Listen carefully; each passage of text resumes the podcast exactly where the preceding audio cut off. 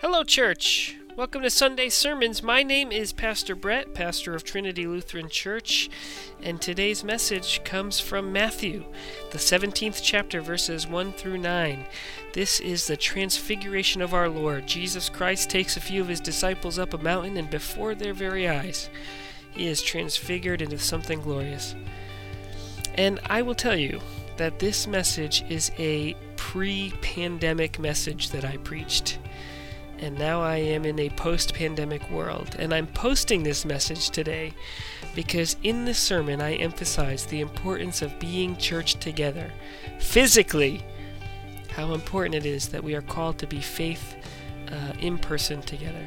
That Jesus doesn't call us to be people of faith on our couches apart from one another, but God calls us into relationship with one another.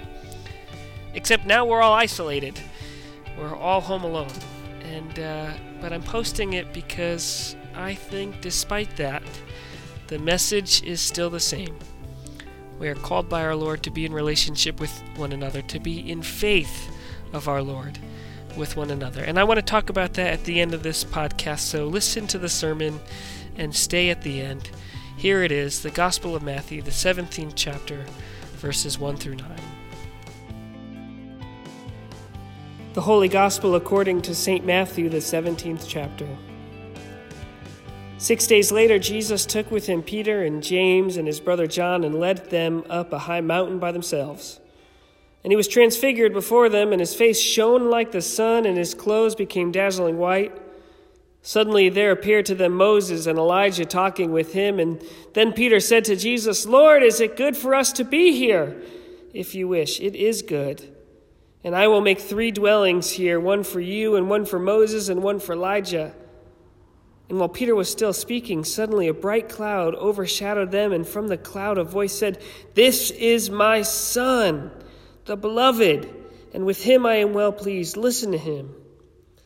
And when the disciples heard this, they fell on the ground and were overcome by fear. But Jesus came and touched them, saying, Get up, and do not be afraid. And when they looked up, they saw no one except Jesus himself alone. And as they were coming down the mountain, Jesus ordered them, Tell no one about the vision until after the Son of Man has been raised from the dead. This is the gospel of the Lord.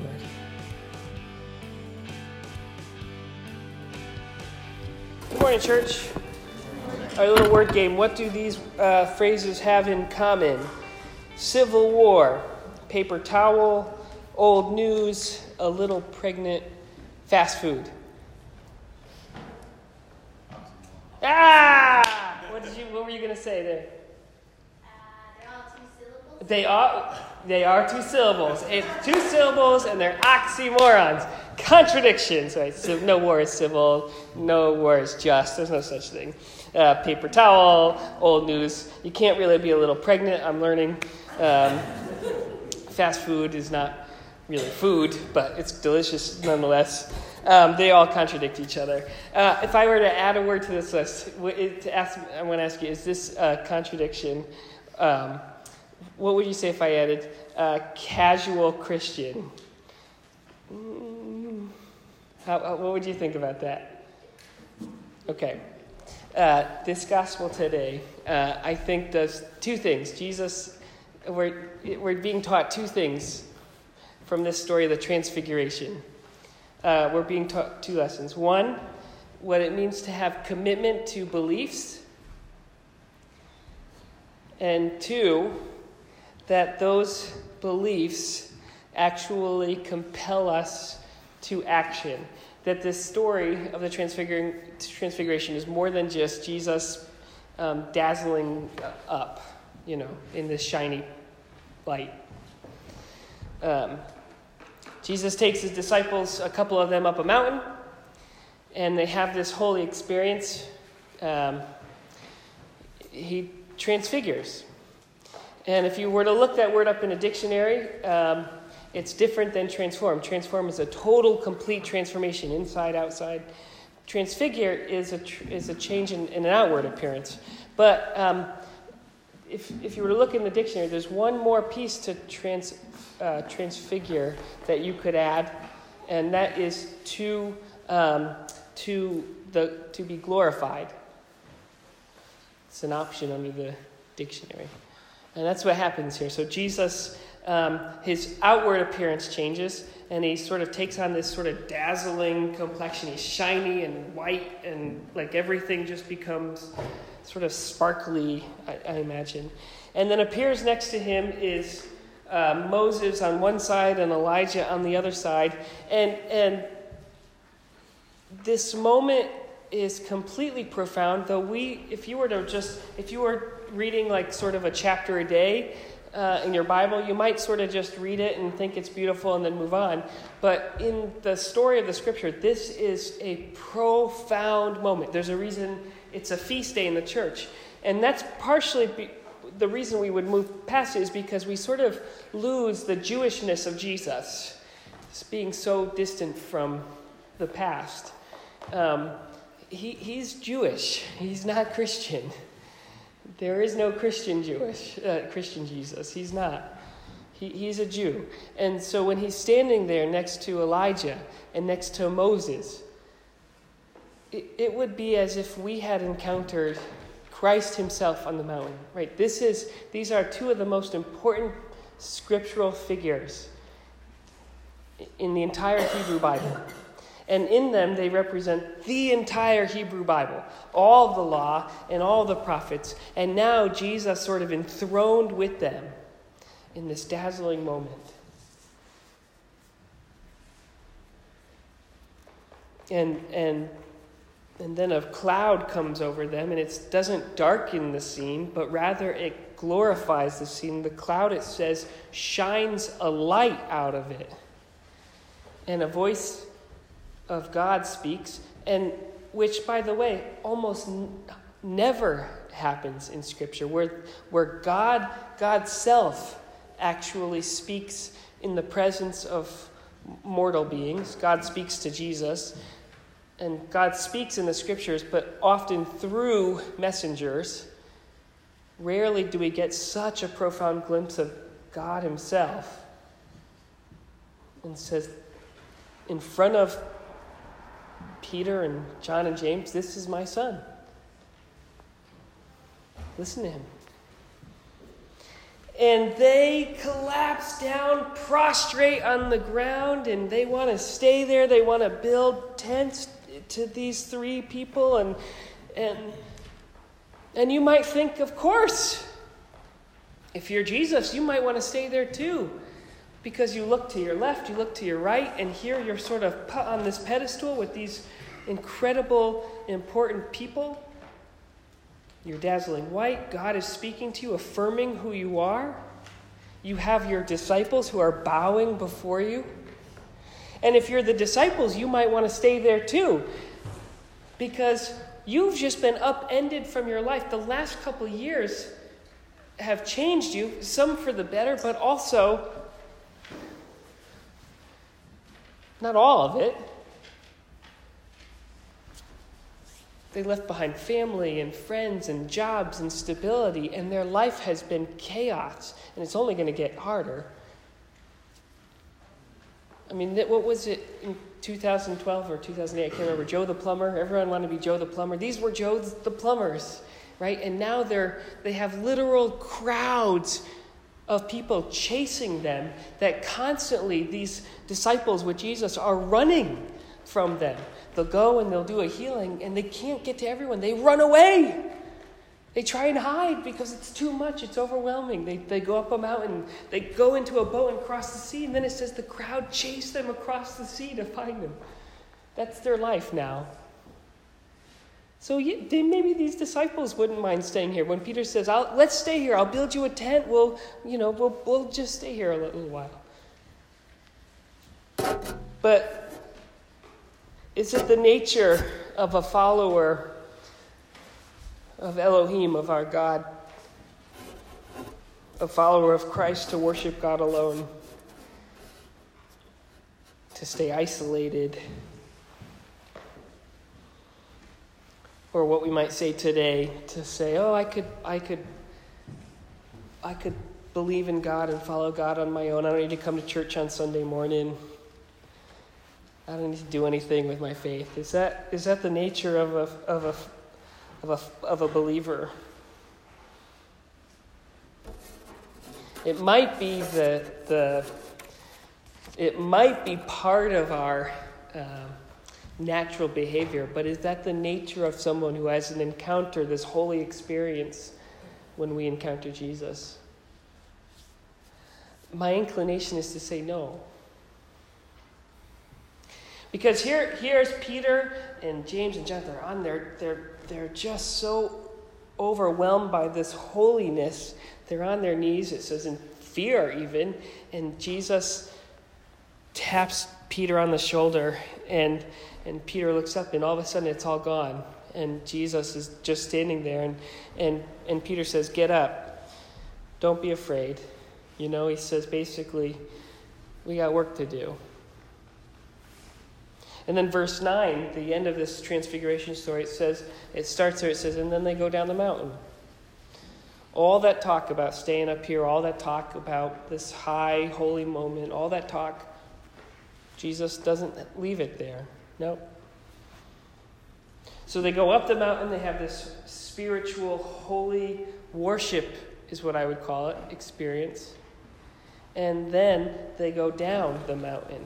And right after verse 9, right after the gospel story, the first thing they do is they go right back to that crowd, frenzy.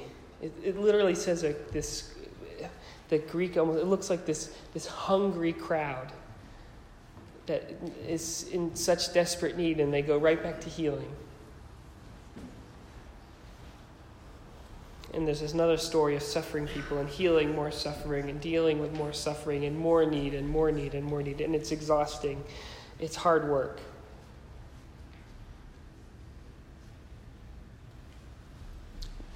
We were. Um, some of us were asked. We were at Colonial Market yesterday, and Steve Gibson was there, Mike Macris, and I, a couple other guys. And so, if you, some of you know, if you're from the area, closed sort of unexpectedly, and and so we got the opportunity to take out the perishable items for the food bank, and it was sort of like a, a little bit. It was kind of fun. It was like apocalyptic almost. Like you can imagine, you go in there and there's rotting food and stuff, but you get to sort through it and, and you're with, we're with the health inspector, and she's telling us what we can take and what we can't take, and how to tell what's good and what's not good, and which fruit is which fruit is good enough to take, and which fruit is on the line, and which fruit is definitely garbage, and and uh, and you know I went to the apples, and it's you know how do you tell a rotten apple from a good apple? Sometimes it's pretty obvious, but then I didn't know this. You know, I'm, some of the apples look perfectly good, and she comes up and she says, "Well, you know." It's not bruised at all, it's not soft. She goes, but that's, you know, our next distribution for any of the food that was leaving was February 24th. So we needed stuff to last at least till February 24th. She says, but you could tell this apple is not going to make it. I didn't know how she said, because feel it. And it was a little sticky. Like the, it was just starting to get sticky. She said, it, like it's good now, it'd be good tomorrow, but it's just on the cusp of starting to rot. Um, so I had no clue you know. So I was learning how to sort through rotten fruit. Do you, do you know how to tell if a kiwi is rotting? I don't know. I asked Steve Gibson. He says, it looks good to me. That's how you tell. Steve, he says, looks good to me, boss. I said, okay, it's good. But so, that, so that's what we did. All, that's what we did all day Friday. And, but, what's that? No, Steve Gibson says it. That's how I decide. No, he, who knows? That's, I don't know. I know. Steve says it, that it's good enough for me. How do you tell? Well, Steve says it's good. All right. Looks good, boss. All right, fine. But, you know, I think about like, so what does it mean to be a Christian? Well, it's simple. I mean, the very basic minimum is you have faith, you put your faith in Christ, and you trust in his promise of mercy and forgiveness. When he says, I forgive you, trust it. Put your faith in him. Okay, that's that's being a Christian. You can do that from bed. You don't have to go to church. You don't have to ever talk to another person in your life. You don't have to do anything. You don't have to change your behavior. You don't have to do anything. You, you are a Christian person, saved, believer, perfect, fine. You know what it's like? It's like being that apple. That's you can eat it. It's fine. You know, it passes the test. If we wanted to take them, we could have taken them. The health inspector would have let us take them. But it's, it's right on the line, right? It's like, it's good enough. But it's not, what it's not is it's not the abundant, sort of juicy, delicious fruit that God calls us to be. That's what it's not. Jesus compels us out of faith. He frees us through sort of uh, this forgiveness, through this mercy, through this word that we need grace to go down the mountain. To once we have this holy experience, this encounter with the risen Lord, this encounter with the Holy Spirit, to to get up, to not sit in that, to not dwell in that, but to actually go and be a person of faith in the world, to go do something with it to go to our neighbor and serve and love them in the name of our God. And, and what that is, is those are the delicious fruits of faith. James, the epistle uh, at the end of the end of the New Testament, James writes this letter and he says, he says, faith without works, without doing anything with it, it's dead. It's a dead faith. It is, what is it? But faith with works, faith with a service, with a heart that, that cares, that, that goes out into the world and does something with it, that's a holy and a vibrant and a living thing. That's transformative. That's encountering the holy, living God and being transformed. Not just seeing a transfigured Christ, but then also being transformed yourself. That's the type of life that satisfies what happened on top of the mountain. Jesus is standing next to the prophet and the law. And Jesus says, What's the most important law? Well, all can be summed up in one love God and love neighbor. Love God, that's what Jesus says, and then love neighbor. Well, great. That's, that can all be summed up in this, this epistle, right? Faith without works is dead. And why is it important? Well, because we have a God who will always show up for us. When, when we can't figure out what's going on in our, in our bodies, when we're, when we're sick and ailing, and when, when we're struggling to find answers, when our depression is kicking our butt, when our, our addiction is kicking our butt, when we're feeling lowly and abandoned and dismissed and broken, and when, when people have failed us, and because people fail us sometimes, because we're not perfect, when we don't show up for other people when we should have. God always shows up. Always. He promises to be there. And then God creates this church of believers with the Holy Spirit of other people who have this gift of bearing fruit that show up for us when we need them most this living faith that care for us, and, and this God who, at our weakest, came down from heaven, took on a body, and jumped on a cross so that he would never be disconnected from us, always be part of us, even through sin and death. That's why it matters. We give God all the glory in all life and in all death and in all heaven for that. It's not about it's not about fruit, it's about living fruit. It's not about faith, it's about a living faith. It's not about life, it's about a vibrant life. In which we which are we gonna have? God belongs all glory. Amen. Hey, thanks for listening. And listen, this coronavirus thing is changing our patterns. You might not be able to go to church this week, you might not be able to go to your small group or attend your Bible study, but you will be able to go to church. You will be able to do your small group. You will be able to do Bible study. It's just going to look different. And while we're separated physically, we are together. And we have to be together more than ever. And that's that's why I posted this podcast, this sermon this week ironically, it says that we can't be church apart from one another, and I think that's true. We just have to connect more intentionally, more this week and in the weeks ahead um, than we ever have before. So we have to do church. It's going to be online. It's going to be on Zoom meeting. It's going to be different. We have to do our small groups. We have to do Bible study. We have to read our scriptures. We have to pray. We have to connect with people, make phone calls, text people we in our church and in our lives that we wouldn't maybe normally. And the other thing is, and I'm going to plead with you, you need to give. Continue giving to your church. Um, continue giving to your nonprofits. Go find out the way they offer electronic giving. Mail in your checks because businesses and especially nonprofits are gonna are really gonna feel this. And above all, if you're in a position that you need, ask for help. You're not in this alone. And check back here. Um, we're going to be experimenting with some things on this podcast um, daily breakfast devotionals that you can listen to with your family, and other things um, to supplement our distance from one another. But until next time, may the Lord bless you and keep you. May the Lord's face shine upon you and be gracious unto you. And as always, may the Lord look upon you with favor and grant you peace. God bless you.